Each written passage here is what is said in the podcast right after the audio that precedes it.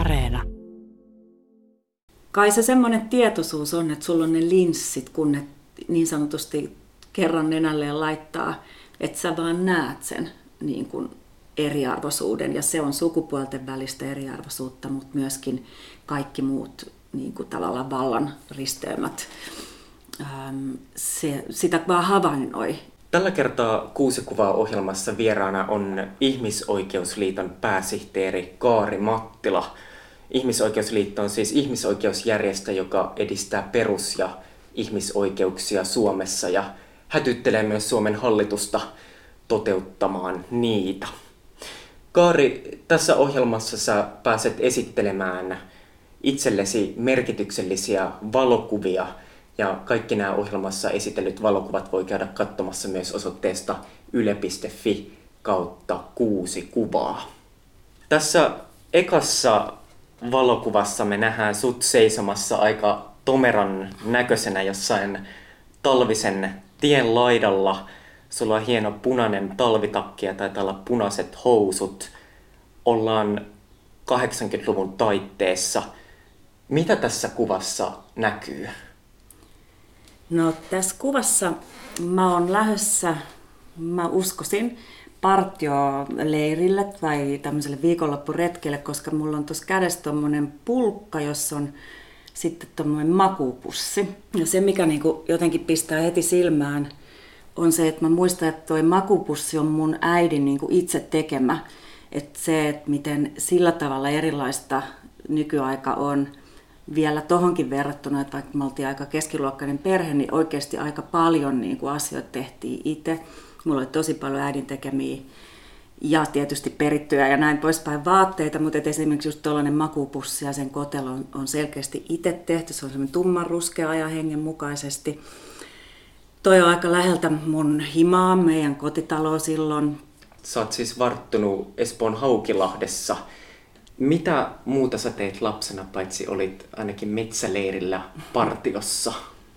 No tota, kyllä mä tosi paljon olin kavereitten kanssa, että on ollut sellainen onni, että on ollut kavereita pitkin elämää ihan, ihan tosi paljon.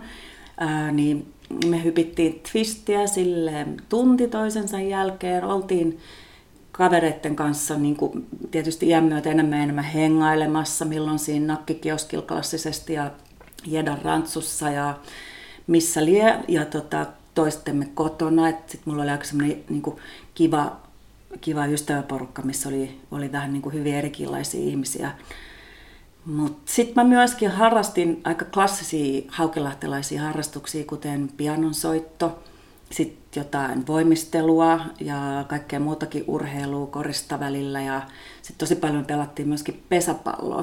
No se lapsuuden, että miten pitkiä ajanjaksot on, sehän vähän hämärtyy, että pelattiinko me pesäpalloa viisi vuotta joka viikonloppu, vai oliko se sittenkin se jakso, jossa opettajat oli kolme viikkoa yksi toukokuun lakossa, ja me pelattiin joka ilta sitä pesistä, tai oikeastaan ne kaiket päivät, kun koulut oli kiinni.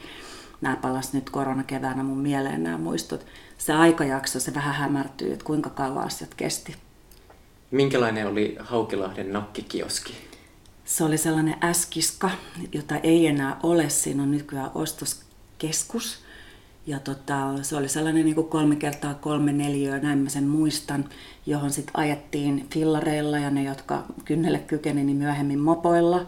Ja hengaili sen edessä. Et ei se silleen poikennut semmoisista kioskeista, mitä mä oon nähnyt ympäri pääkaupunkiseutua tai sitten muualla Suomessa niin kuin pienemmillä paikkakunnilla. Ja ne mun ekat kokemukset ei ollut mitään mopojuttuja, vaan hyvin pienenä sitä, että viidellä pennillä osti noit niin kuin semmoisia pyöreitä, mitä kutsuttiin merkkareiksi, sellaisia kovia salmiakkisia karkkeja. Minkälainen ympäristö se oli kasvaa? No tota...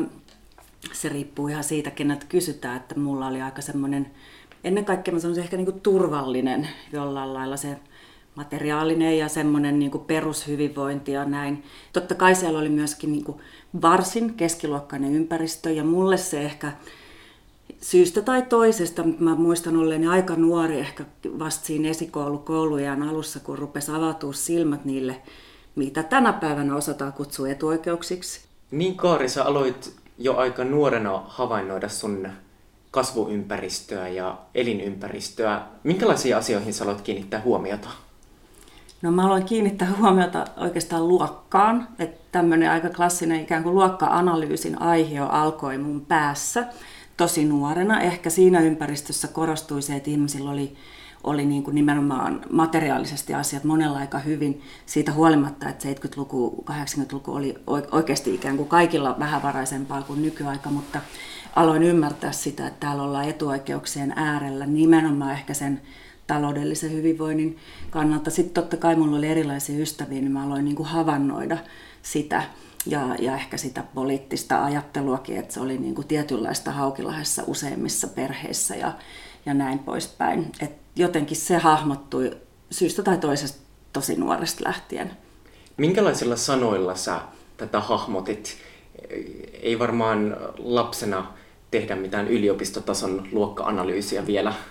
Ei, eikä muuten ehkä tehdä yliopistollakaan nykyään taas, taas sitten tarpeeksi, että et luullaan, että luokka on Suomesta poistunut, näin ei tietenkään ole. Mutta tota, mitä ne termit oli, että ehkä jotenkin sitä niin kuin varmaan huomasi niitä, että autoja, asuntoja, joilla on niin kuin valtavia lukalleja, mistä tuli käytyä, joillain ei. Ähm, Mahdollisuus matkustaa, sehän erottelee ene, ene, edelleen niin kuin maailman väestöä hyvinkin tehokkaasti, mutta varsinkin seitsemänkymmentäluvulla se oli tosi iso erotteleva tekijä, että ketkä kävi jossain, mökit, kaikki tämä. Muistatko sä, että mistä tämä sai alkunsa? Kannustiko sun vanhemmat tähän tai sait sä jostain vaikutteita? Mä en oikein tiedä, että miksi joillain heistä ihmisistä on niin kuin ehkä sitten semmoinen vahvempi jotenkin yhteiskunnallisen analyysin siemen ja, ja mistä se kullakin herää. Et joillain se saattaa herätä siitä, että sä oot itse sosiaalisen niin kuin, ä, epäoikeudenmukaisuuden kohteena. Tietysti esimerkiksi kaikki vähemmistöön kuuluvat alkuperäiskansat, naiset. Mutta mulla se niin kuin, tavallaan luokka-analyysi, niin siinä mä olin kyllä enemmän voittajapuolella. Se on selvää, että miksi sit mä rupesin sitä miettimään, niin mä en oikein tiedä. Mä en saanut erityisesti perheestä vaikutteita suuntaan tai toiseen. Mä en ole millään lailla ikään kuin poliittisesti, yhteiskuntapoliittisesti aktiivista perheestä. Mutta mulla on sukulaisia kyllä, ne tosin asui aika monet muualla kuin Suomessa, joilla sitten taas tällaista yhteiskunnallista niin kuin ehkä janoa vaikuttaa tai muuta, niin oli sitten enemmänkin. Et ehkä vähän kaikki kaikessa. Sitten ehkä sitten vähän myöhemmin yläasteella alkoi olemaan myöskin muita ystäviä, joilla oli sitä tarvetta niin kuin havainnoida niitä vääryyksiä tai eriarvoisuuksia. Sä seurasit myös aika tarkkaan uutisia ja sanomalehtiä jo aika nuorena. Muistatko sä, että minkälaiset asiat tai uutiset on jäänyt sulle lapsuudessa mieleen?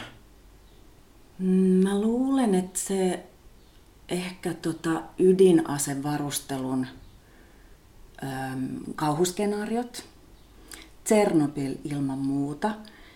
Ja äm, nykyään mun yksi lempikirjoja on toi Aleksandra Svetlajevan Tsernobylista nousee rukous. Se on fantastisen hieno kuvaus niistä ajoista. Ähm, jonkin verran nämä ympäristö, silloin puhuttiin ympäristökatastrofeista, kuten rikki, ähm, mitkä nämä on, happosateet Saksassa. Mä olin myös itse Saksassa yhdessä itse asiassa ympäristöleirillä sit koulu, muistaakseni yläasteella, että se, oli, se teki ison vaikutuksen ja ne oli just sitä, mitä olin lukenut Suomessa ikään kuin uutisista, Hartsin metsätuhoista. Mm, varmaan sitten myöskin sellaiset jotkut sotakuvaukset, no nyt voisi ajatella melkoista sosiaalipornoa, kuvat nälkiintyneistä lapsista Etiopiassa tai, tai muualla itäisessä Afrikassa. Mutta ehkä sitten, niin mitä sitten oli kotimaan politiikkaa, niin ihan se sellainen päivän politiikka puolueet alkoi hahmottua. Sitten mä seurasin urheiluutisia kanssa tosi tiiviisti. Mä muistin kaiken maailman tuloksia ulkoa, yleisurheilusta, lätkästä, fudiksesta ja aika, aika lailla seurasin kaikenlaista. En tiedä miksi. Minkä ikäisenä sä osallistuit ekan kerran mielenosoitukseen? Mm, mun mielestä mä olin kolmetoista. Se liittyi se oli tällaisia, puhuttiin neilikka-marsseista. Silloin Etelä-Afrikassa oli apartheid-järjestelmä ja maailmalla oli aika laajaa liikehdintää, solidaarisuusliikehdintää sitä apartheid-hallintoa vastaan. Mäkin sy- siihen lähdin mukaan ja olin sitten niinku miekkareilla. Lähdin sieltä Espoosta, se tuntui isolta matkalta Helsingin keskustaan mielenosoituksiin sitten. Sitä seurasi, silloin oli rauhanmarsseja aika paljon, tosi isoja marsseja, ainakin se on mun muistikuva niistä. Ähm, että siinä niin kuin yläasteen alussa tavallaan. Muistatko, että miltä se on tuntunut, jos olet Espoosta asti tullut suureen Helsinkiin mielenosoitukseen? Se oli mielenkiintoista, se oli voimauttavaa. Se on vähän niin kuin kulunut termi, mutta se oli sitä, että okei, että sä oot isossa joukossa, täällä on joku tavoite, täällä on joku, niin kuin, mihin yritetään joukkovoiman vaikuttaa. Ja mä tykkään edelleen tosi paljon mielenosoituksissa, että kyllä siinä on jotain spesiaalia, että kansa niin sanotusti lähtee kaduille yhteisen asian puolesta. Ja mä pidän sitä tosi tärkeän kansalaisvaikuttamisen niin kuin muotona edelleen. Et varmaan se kipinä sitten silloin tuli ja se ei ole niin kuin silleen lähtenyt, lähtenyt pois. Et en mä voi sanoa, että se olisi aina ollut joku mieletön huumaava kokemus, mutta hetkittäin sitäkin. Sitten mä oon ollut toki huudattamasiakin ja tällaisissa eri rooleissa miekkareissa sitten iän myötäni tai vuosien kuluessa, niin se riippuu aina vähän, se on vähän vaihteleva kokemus myöskin eri kerroilla. Tässä toisessa valokuvassa me nähdään levyn kansi. Sä oot kuvannut siis jazz-kitaristi Kalle Kaliman ja hänen trionsa Klima Kaliman debyyttilevyn kansikuvan. Se on vuodelta kaksituhattaneljä. Minkälainen kuva tässä levyn kannessa on?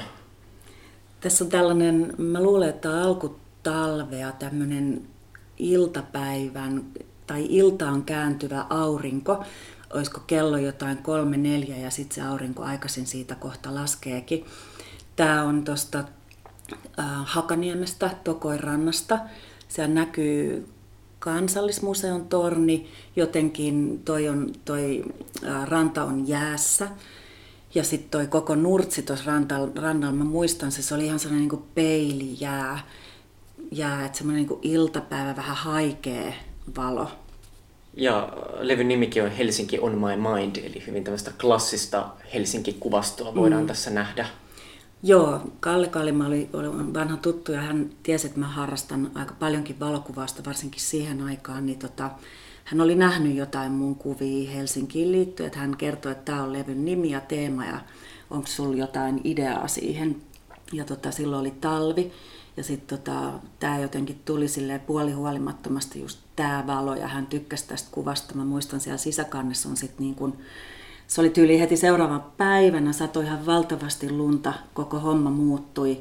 Oli se sellainen aamu, kun Helsinki on aivan hiljainen, koska on satanut lunta ja yksikään ei liiku missään ennen kuin ne sitten ruvetaan auraamaan. Niin mä pyörin tuolla kaupungilla ja otin kuvia siitä niin kun lumen täyttämästä Helsingistä.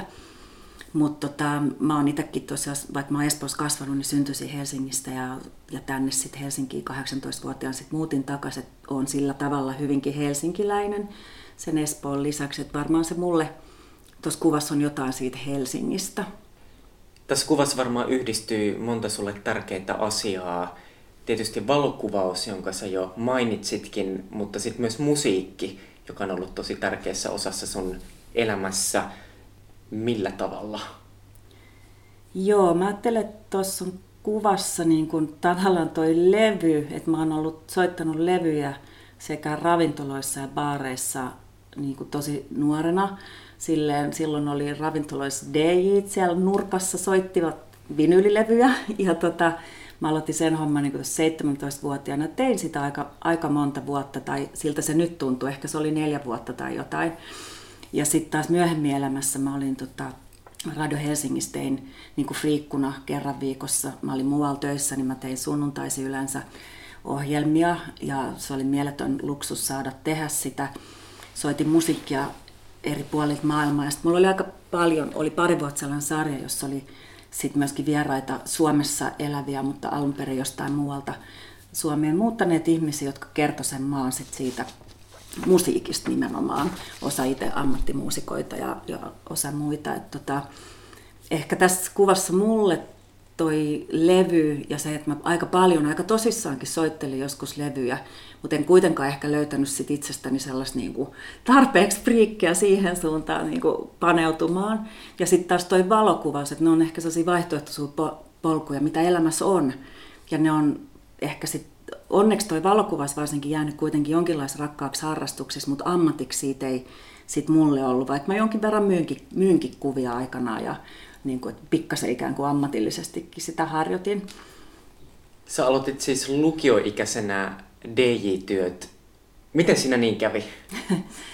Niinpä, kaikenlaista on tullut tehtyä, mutta tota, siinä kävi silleen, että mä osallistuin koulun kautta, tarjottiin tällaista D J-kurssia. Siellä oli ähm, minä ja sitten niin kuin joukko äh, pojaksi itseään, itsensä kokeneita tyyppejä, mahtavia tyyppejä. Sitten, tota, me saatiin sit aika hands-on opetusta siihen ja sitten siitä meni ehkä ää, puolisen vuotta tai vuosi, kun se opettaja, joka oli iso, isossa D J-firmassa duunisjohtajana, niin kun soitti, että hei, että sä olit sillä kurssilla, että sä vaikutit kiinnostuneelta ja sulla oli niin jotenkin homma hallussa, että, tota, että oot sä jo täysikäinen, että kun he tarvitsisivat niin lisää.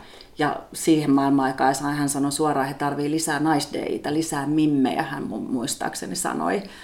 Ja sitten mä olin, että no en mä kyllä ihan vielä oo, mutta sitten mä kuitenkin vähän niin kuin aloittelin sitä hommaa sitten hänen opastuksellaan rafloissa. Ja, ja vähitellen sitten kun sain ajokorttia ja rupesin tekemään sitä silleen itsenäisesti, kiersin sitten ympäri helsinkiläisiä kapakoita. Se oli tosi kiinnostava elämän koulu siinä kohtaa. Mietitään vähän niitä paikkoja, missä sä oot soittanut. Ne on ollut siis jonkinlaisia lähiökapakoita tai lähiöbaareja kulman ostareilla. Minkälaisia paikkoja ne oli sulla? Ne oli osittain just näitä, että mä luulen, että siinä y- yrityksessä, mikä silloin oli tämmöinen iso D I-välitysfirma, niin taisi olla vähän niin kuin politiikkana, että ei ainakaan Helsingin keskustaan laiteta näitä ihan aloittelevia. Että sinne sitten myöhemmin, mä muistan, mä soitin Undergroundissa tuossa Eerikin kadulla esimerkiksi aika montakin kertaa. Ja sitten kun mä olin itsekin tosi nuori, niin tämmöisissä kielikouludiskoissa, jotka sitten oli jossain Täffällä ja Kultsalla ja jos oli sitten yli tuhat tai kaksituhatta nuorta, niin sen jonkun kokeneemman parina. Mutta nämä kapakat, mistä mä aloitin, se on varmaan ihan hyvä termi, jos ihmiset siitä itse pitää, että niin kuin lähiökapakka, sehän on tosi tärkeä instituutio. Oli se lähiö sitten elitistinen tai, tai vähemmän elitistinen lähiö, niin niissähän on jonkinlaista voimaa. Silloin oli kuitenkin lama Suomessa aikaa syvimmillään ja se näkyy siinä duunissa, se näkyy niissä ihmisissä, jotka tuli juttelemaan. Tietenkin se myös näkyy ja tuntuu, että mä olin niin kuin tosi nuori nainen. Ja se oli aika uutta monelle ja siitä sit oli kyllä seurauksena sit erilaista, jos nyt ei aina päällekäymistä, mutta aika paljon sellaista, mitä niinku ei ehkä onneksi nykypäivänä samalla lailla katsottaisiin sormien läpi ja henkilökunta olisi paremmin puuttunut siihen ja tukenut, mutta ei sitä aina ollut onneksi kuitenkaan. Sitten oli tosi kivaa jengiä duunissa ja rafloissa, että rank- rankkaa työtä, arvokasta työtä ja näin poispäin. Nämä mun tulee mieleen ehkä. Millä aikakaudella nyt liikutaan?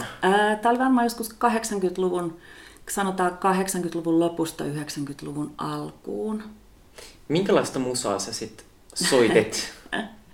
No mä soitin aika kuuliaisesti toisaalta omasta, omasta vinkkelistä, mutta kyllä mä soitin toiveita, että soita Abban tai soita Kissin tai soita sitä ja tätä Pohjois-Karjalaa, Levi and the Leavings, niin tota... Mä soitin myös toiveita, mutta sitten mulla oli totta kai se draaman kaari, ja mitä enemmän sitä tekee sitä D I-hommaa, niin sitä enemmän se draaman kaari on silleen oma, omassa hallussa, että sinne mahtuu vähemmän sitä toivejuttua.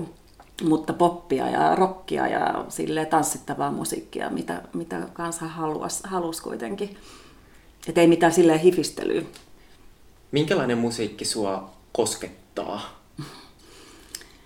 No, kaikkihan se koskettaa riippuen milloinkin tunnelmasta. Et joskus koskettaa jotkut hassut lasten laulut, kun mulla on itse lapsia, kun ne on ollut pieniä, joku ihahaa. Ähm, joskus koskettaa semmoinen ilmeisen haikea Marisan tota, joku fado. Joskus koskettaa, mä kuuntelen aika paljon äh, läntisen Afrikan musiikkia, Senegalista, Kapverdeltä. joku suomalainen biisi, jossa on tosi osuvat sanat, kaikkihan se koskettaa. Ja mä oon itse soittanut pianoa ja opettanutkin pianosoittoa, niin klassinen pianokin koskettaa, Chopinin valssit. Eli skaala on laaja. Tosi laaja. Tämä ohjelma on siis Kuusi kuvaa, jossa vieraana on Ihmisoikeusliiton pääsihteeri Kaari Mattila. Kaikki ohjelmassa esitellyt valokuvat voi käydä katsomassa myös osoitteesta yle piste fi kautta kuusi kuvaa. Tämä kolmaskin valokuva liittyy ehkä jollakin tavalla musiikkiin. Siinä nimittäin tanssitaan. Me nähdään lapsia, joilla on tuommoiset valkoiset askarrellut naamarit kasvojensa edessä ja vuosi on yhdeksänkymmentäkahdeksan. Kaari, missä me ollaan? Me ollaan Katmandussa, Nepalin pääkaupungissa. Valtava ähm, kuhiseva suurkaupunki. Vuonna yhdeksänkymmentäkahdeksan mä olin siinä vuodenvaihteen molemmilla puolilla Katmandussa ähm, vapaaehtoistöissä tämmöisessä lapsen oikeuksien paikallisessa järjestössä. Ja tota, se oli hieno, hieno mahdollisuus päästä näkemään tuommoisen ammattimaisen ihmisoikeusjärjestön toimintaa. Ja koska sitä tosiaan on ympäri maailmaa, eikä vaan täällä vaikkapa pohjoisessa ja rikkaissa maissa, fantastisen tärkeää työtä. Mä itse tota, tein siellä vähän niin kuin toimistotyötä siellä heidän, heidän toimistossaan. He lobbasivat Nepalin hallitusta yrittää parantaa lapsen oikeuksia, jossa oli paljon työtä, upeata niin kuin vaikuttamistoimintaa. Ja sitten mä myös olin puolet ajasta sit ihan lasten kanssa töissä. Ne oli poikia äm, rajuista taustoista, to, köyhyyden ja, ja hyväksikäytön ynnä muun yhdistelmä monella. Ja tota, mä oon tosi lapsirakas ihminen, mutta ei se ollut syy, miksi mä, mä siellä olin. Et sen takia ei tarvitse toiselle puolelle maailmaa lähteä, mutta kaipa mulla oli halu oppia siitä lapsen oikeuksien niin kuin työstä järjestöltä, joka sitä todella teki. Yhdessä maassa. Nämä pojat oli niin kuin hienoja tyyppejä ja tuossa oli kyseessä tällainen disko. Ne halusi usein järjestää diskoja, tanssittiin, ne oli aikamoisia moveseja, varsinkin Bollywood-tanssiliikkeet oli heille tosi tuttuja. Tämä on tietysti valokuva, mutta jos me kuultaisiin tuo tilanne, niin miltä tuossa kuulostaisi? Mikä olisi se äänimaailma? Öm, ne lauloi niitä hindinkielisiä niin kuin ja huuteli sinne väliin sille hu hu hu hu. Ja, tota, ja aika, tai mä muistan just hyvin tuon tilanteen, vaikka siitä on kaksikymmentä vuotta tai jotain, että se oli sellaista ilonpitoa, mitä on kaikkien lasten elämässä hetkittäin ja sitten on muuta. Sä olit siis Katmandussa muutamia kuukausia. Minkälaista arkea sä siellä vietit? No tota, mä olin nimenomaan töissä, eli aamulla fillaroin sen kaupungin läpi duuniin tonne Siivin-nimiseen järjestöön toiselle puolelle kaupunkiin. Aika, aika muuten riskaapeli, en varmaan enää pyöräile siellä niin kuin liikenteen keskellä samalla lailla huolettomasti ilman kypärää, kun kaikki, kaikki on nykyään silleen jotenkin tuntuu vaarallisemmalta vähän. Mutta tota, sitten mulla oli kämpiksenä ähm, pari tota, suomalaista tyyppiä, vähän vaihtuikin siinä. Ja sitten oli hyvät nepalilaiset naapurit, joiden kanssa paljonkin jaettiin, kokattiin yhdessä ja, ja tota, sitten oli työkavereina tuolta järjestöstä nepalilaisia mun samanikäisiä ää, asiantuntijoita siitä järjestöstä, niin heidän kanssaan myös sitä aina välillä iltaisin myöskin hengailtiin ja tehtiin juttuja. Lukion jälkeen sä menit siis opiskelee Helsingin yliopiston valtsikkaan eli valtiotieteelliseen ja myöhemmin sä oot jopa väitellyt kehitysmaatutkimuksesta.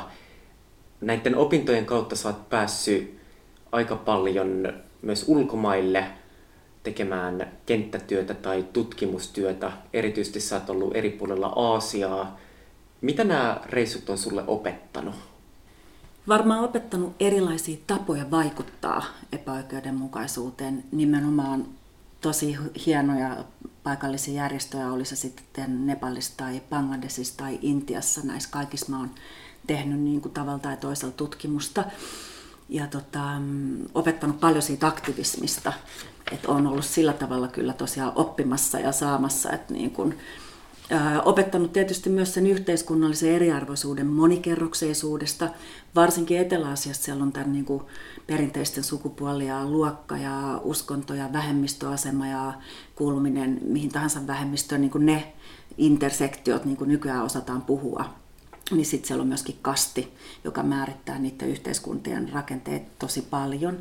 Et tota, et uusi näkökulma eriarvoisuuksiin, toisenlainen kuin Suomessa. Sitten mä luulen, että kun mä oon ollut niin etuoikeutettu siinä, että on pystynyt matkustaa ja näkemään ja saada tehdä jollain lailla mielekkäitä asioita, niin tota, se on auttanut näkemään eri lailla niitä eriarvoisuuden kerrostumia ja hienosyisyyksiä myöskin sitten täällä Suomessa, missä mä itse oon elän ja oon kotoisin. Kaari Mattila, minkälaista elämää sä vietit yliopistoaikoina? Minkälainen sä olit silloin? No tota noin, niin mä varmaan vähän tyypiltäni sellainen niin kuin puuhakas tyyppi, niin kyllä mä olin yksi niistä vähän niin kuin aktiivisista tyypeistä. Että tota, olin ainejärjestössä ja olin tota, Helsingin yliopiston ylioppilaskunnan eka tällaisessa Intia-ryhmässä ja sitten sen nimi oli kehitysyhteistyö, siellä nimenomaan tämä kehitysyhteistyösana valiokunnassa aktiivisena ja puheenjohtajanakin ja mukana äm, tämmöisessä Intiassa tapahtuvassa niin kuin sikäläisen sukupuolen tutkimuslaitoksen kanssa yhteistyöprojekteissa. Mutta sitten oli sitä, sitä muuta kyllä, tai sehän oli osa samaa pakettia, että mä aika paljon olin juhlimassa uudella yliopistotalolla, mitä ravintoloita silloin oli, Pam Pam siinä Portsun vieressä. Ei ole enää kyllä semmoista aika perinteistä opiskelijaelämää, aikamoista biletystä koko ajan. Se, oli, se sopi mulle siihen elämäaikaan oikeinkin hyvin, muistelen. Ja sitten jonkin verran tein D I-keikkoja kanssa näissä bileissä itsekin. Tota, kaverit, tosi paljon syviä, hyviä ystävyyssuhteita, jotka on vieläkin jäljellä, tuli silloin. Oliko sulla jo siihen aikaan halu päästä vaikuttamaan? Oli, oli ilman muuta. Ja ehkä semmoinen, kun mä menin sinne Valtsikkaan, oliko se nyt yhdeksänkymmentäyksi, niin tota, mä olin ehkä vähän aluksilleen ehkä vähän uteliaan, ehkä nyt pettynyt on liian vahva sana, mutta ehkä silleen hämmentynyt, kun mä olin jotenkin ajatellut, että täällä on sitten se jengi, jotka niinku todella haluaa sosiaalisen oikeudenmukaisuuden niinku toimia tehdä. Sitä piti vähän etsiä. Että se ei ollutkaan niin ilmeistä. Sitten mä välillä mietin, että olisiko Tampereella sitten ollut toisia. Mutta sitten tuli niin hyviä ja tosiaan syviä ystävyyssuhteita niin, ja oli sitä kaikkea muuta intressiä, niin tota, ei sitä niin paljon mietti. Mutta kyllä se ehkä se havainto oli sellainen, että mm, et ei tämä ollutkaan ehkä niin samanhenkistä kuin mä ajattelin. Mutta tota, ei se mitään ja ehkä hyvä niinkin. Ja sitten oli aika paljon sellaista, niin että siellä missä sit vaikutettiin, niin se oli aika paljon sitä puoluepolitikointia. Se ei sitten kuitenkaan mua kiinnostanut, vaikka hyyssä oli sitä tosi paljonkin. Niin tota, ehkä sitten mä olin vähän täynnä kysymyksiä kyllä. Neljäs valokuva on aika tuore. Se on otettu vuonna kaksituhattayhdeksäntoista. Sä olet siinä Taiwanissa ja seisot kahden tärkeän henkilön vieressä. Keitä tässä kuvassa on sun kanssa? Tässä ollaan tämmöisen kansainvälisen niin kuin ihmisoikeusjärjestön kattojärjestö, eli International Federation for Human Rights on maailman vanhin ihmisoikeusjärjestö, miltei satavuotias. Ja mun vieressä on siinä tuoreita johtokunnan jäseniä. Tämä on viime vuodelta ja mutkin valittiin siihen kansainväliseen johtokuntaan. Tuossa vieressä on puheenjohtaja Alice Mogwe. Hän on Botswanasta kotoisin ja sikäläisen ihmisoikeusjärjestön johtaja. Ja sitten Alicen vieressä on Sheila Muanga. Hänet mä tunsin jo monen vuoden ajalta. Hän on myös johtaja siellä Ugandassa paikallisessa ihmisoikeusjärjestössä. Et ollaan niin kuin vertaiskollegoita, mutta toki Alice on sitten tässä järjestössä puheenjohtaja, että hyvinkin tärkeässä asemassa kansainvälisellä ihmisoikeuskentällä. He on mulle niin kuin ikään kuin vertais työtä tekeviä, mutta myöskin osaltaan niin kuin sellaisia roolimalleja, että he on sitkeitä vaikuttajia, pitkän linjan ihmisoikeus, niin kuin aktivisteja, vaikuttajia, hienoja, rohkeita naisia, naisjohtajia myöskin. Mitä sä näissä henkilöissä ennen muuta ihailet? Ehkä se palautuu siihen sitkeyteen, että siellä on niin kuin se syvä tieto, että tässä ei ole niin kuin mitään helppoja voittoja ihmisoikeustyössä.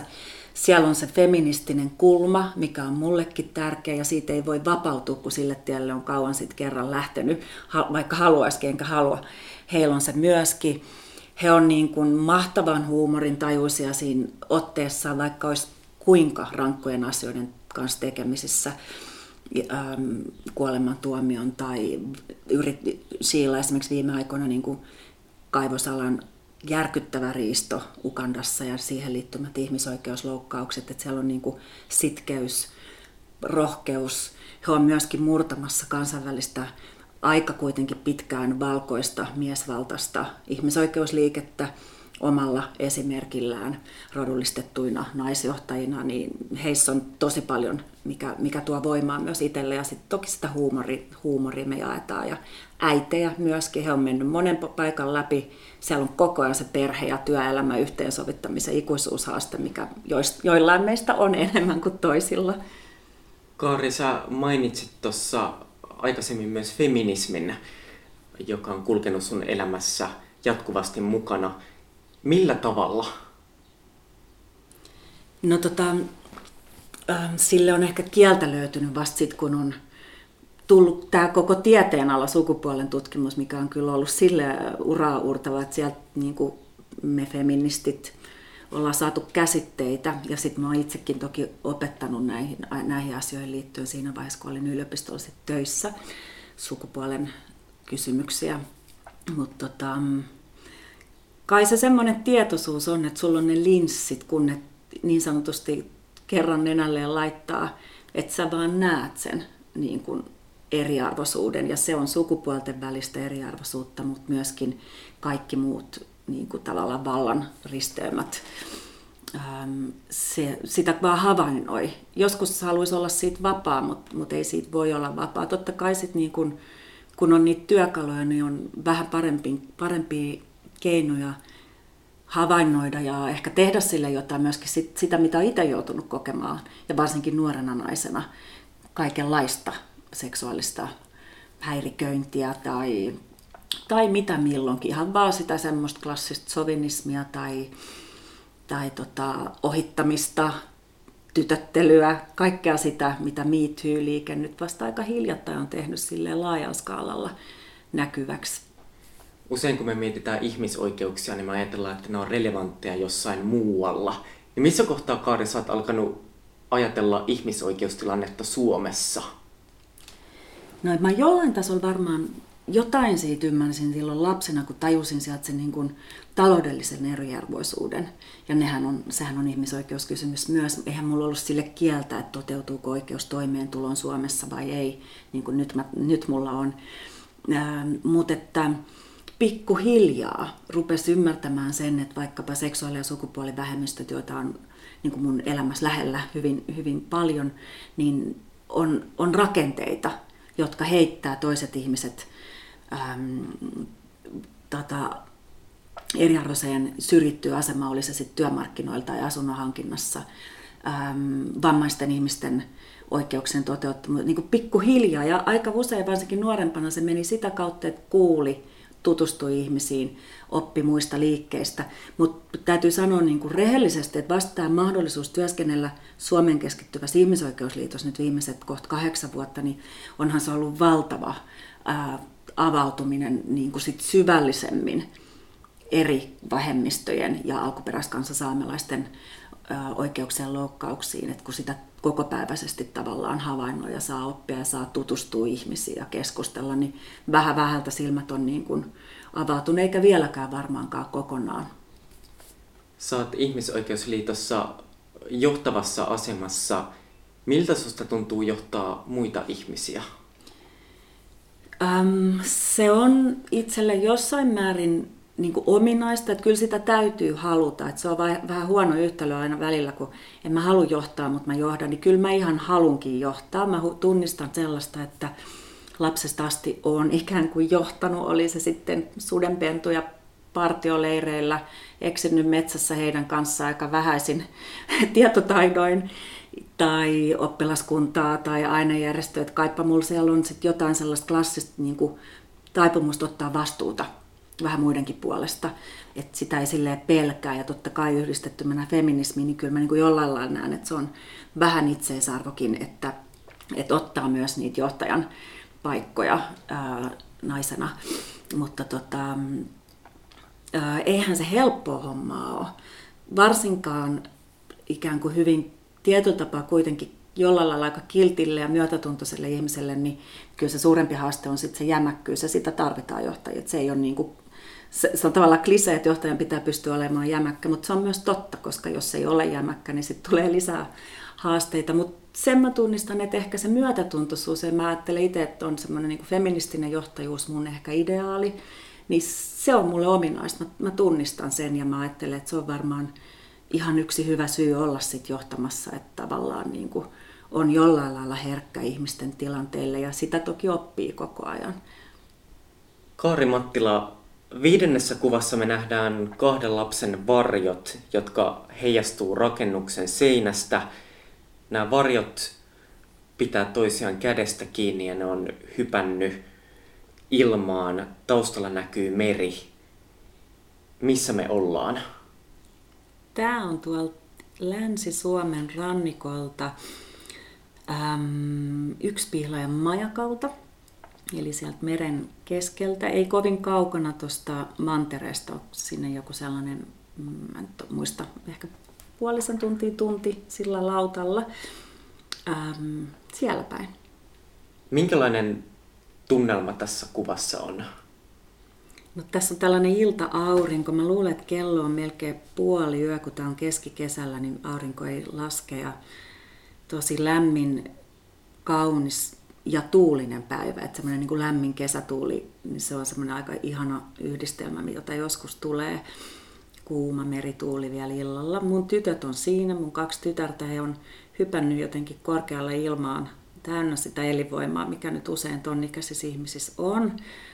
Pitää toisiaan niin kuin samalla kädestä, kun ne hyppää sinne. Ja tota, tosi hieno tunnelma. Et muistan, muistan hyvin ton hetken, että sitä muistaa niin kuin lasten kanssa vietetyistä hetkistä. Sellaisia välähdyksiä sieltä täältä. Ja ton mä muistan oikein hyvin, että se niin kuin voima ja se hyppy. Ja sit lapsethan niin kuin on silleen hauskoja, että ne vaan rupeaa tekemään jotain. Että tää ei ole lavastettu kuva, että hypätkää nyt vaan. Että ne rupeaa sitä, hei, meidän varjot näkyy tuossa seinällä. Ja sit ne rupeaa hyppää ja sit ne tekee sitä tosi monta kertaa. Ja sit mä saan napsastua yhden näistä kuvista siitä tilanteesta. Miksi sä halusit valita just tämän kuvan? No tossa on niin kun, he on mulle tosi tärkeitä, tärkeimpiä ihmisiä, että on sillä tavalla hyvinkin lapsiorientoitunut ja tavallaan perhekeskeinen, myöskin ystäväkeskeinen, mutta tässä on mun tytöt. Sitten me ollaan meren äärellä, se on ollut mulle aina tärkeä, mä oon kasvanut meren äärellä, mutta myöskin niin kun se on edelleen, niin kuin meistä monelle ihmisistä, niin kyllä se meri jotain voimaa antaa tai rauhoittamista tarpeen mukaan. Ja sitten me ollaan majakalla, että mulla on vähän sellainen majakkahulluus. Niin kun en ole hirveästi nyt viime vuosina käynyt, mutta aikanaan enemmänkin on varmaan taas jossain vaiheessa meidän uusille majakoille Suomessa tai muualla. Että jotain niihin se kiehtovuus on, on vaan niin mieletön, että mikä majakoihin liittyy. Ja, ja lapsetkin ehkä tunnisti sen tai, tai tykkäsi olla siellä, että tuolla pystyi olemaan yötä siellä majakan tornissa, niin se oli jotenkin hienoa. Sä oot sun omalla urallasi työskennellyt myös aika paljon lasten oikeuksien parissa ja tutkinut esimerkiksi lapsityötä. Miten se on vaikuttanut sun oman käsitykseen vanhemmuudesta?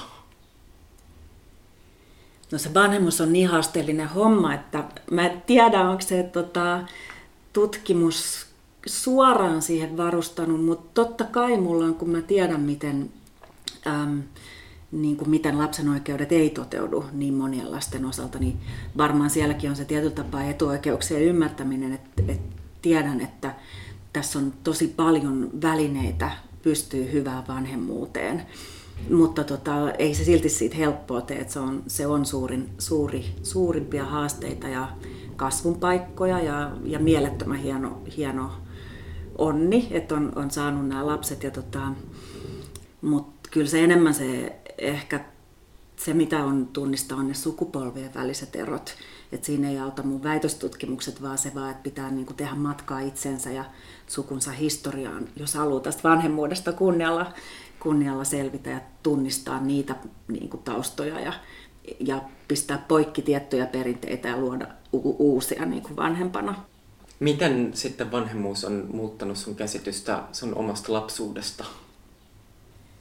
No tota, varmaan se on tehnyt vähän enemmän näkyväksi sitä, että okei, että se tietty suomalainen kuitenkin aika vähäpuheisuuden kulttuuri, ja mä en sano, että mun perhe on ollut extreme, mutta kuitenkin niin kuin, että et et miten on halunnut rakentaa, että mä ainakin haluan opettaa sitä vaikeista asioista tai helpoista asioista puhumista. ja niiden jakamista. Toki hiljaa olokia tarpeen mukaan, mutta tota, et tavallaan on havainnoinut, että okei, tota mä en jatka. Ja sitten taas tosi monia hyviä perinteitä. Et ehkä mulle sellainen, että tietyt ihan sellaiset niin kuin perinteet, tavat, että syödään yhdessä, juhlitaan, järjestetään juhlia, kun pystytään, niin mulla oli sitä lapsuudessa paljon, oli tosi hienoja muistoja, että kokoonnutaan yhteen. Suvun kanssa mulla on ollut tosi tiivis yhteys, kiitos mun vanhempia, jotka on sellaisessa ollut kauhean hyviä. Niin sit sitä mä oon taas halunnut jatkaa ja yritän jatkaa. Mulla on hirveästi serkkoja, jotka on tosi ihania ja pitää yhteyttä silloinkin, kun mä en pidä. Tämä ohjelma on siis Kuusi kuvaa, jossa vieraana on Ihmisoikeusliiton pääsihteeri Kaari Mattila. Kaikki aikaisemmat kuvat voi käydä katsomassa osoitteesta yle piste fi kautta kuusi kuvaa. Kaari, vielä on jäljellä yksi kuva. Se on kuudes kuva ja se on vielä ottamatta. Sä saat kuvitella sen itse. Mitä siinä näkyy? Kun mä mietin, niin mä ajattelin, että semmoinen ehkä kliseisempi ajatus, mikä itselle tulee, että jee, mä oon saanut julkaistua romaanin, mutta nyt kun mä oikein tätä mietin, niin mä itse sitten näen niin kuin itseni kirjoittamassa. Et jotain muuta kuin mun niin kuin tavallaan päivätyötä. Et mulla on ehkä sellainen haave, että mä löytäisin sitä niin kuin staminaa ja perslihaksia ja selkärankaa ja yksinkertaisesti aikaa kahden lapsen työtä tekevänä äitinä, niin tota... jossain kohtaa mun elämää varata kirjoittamiselle, että toistaiseksi se ei ole mahtunut tähän pakettiin, tai sitten mun niinku just stamina ei ole riittänyt, löytynyt niitä voimavaroja, kun on ollut kaikenlaista. Mutta tota, mä haluaisin kirjoittaa, mulla on aiheita romaanista ja romaaneista, mutta myöskin ehkä tieto, tietopuolelta, että on haaveis kirjoittaa ilmastonmuutoksesta ja ihmisoikeuksista, on haaveis kirjoittaa Tietystä, tietystä rakkauden kulmasta, on haaveissa kirjoittaa epäoikeudenmukaisuuden tietyistä aspekteista ja eriarvoisuudesta. Kaikenlaista aihioa pyörii päässä ja toistaiseksi ei ole ihan niin kuin edennyt. Mä aikanaan kirjoitin väitöstutkimuksen, kirjoittaminen oli tosi hauskaa ja olen muutenkin aikanaan kirjoittanut. Työkseni kirjoitan tietty paljon, mutta jotain sellaista niin kuin rauhaa, löytyykö se illoista vai kesälomista vai, vai jostain muusta, niin se näköjään mä näen mut istumassa perse kiinni siinä tuolissa silleen rauhassa.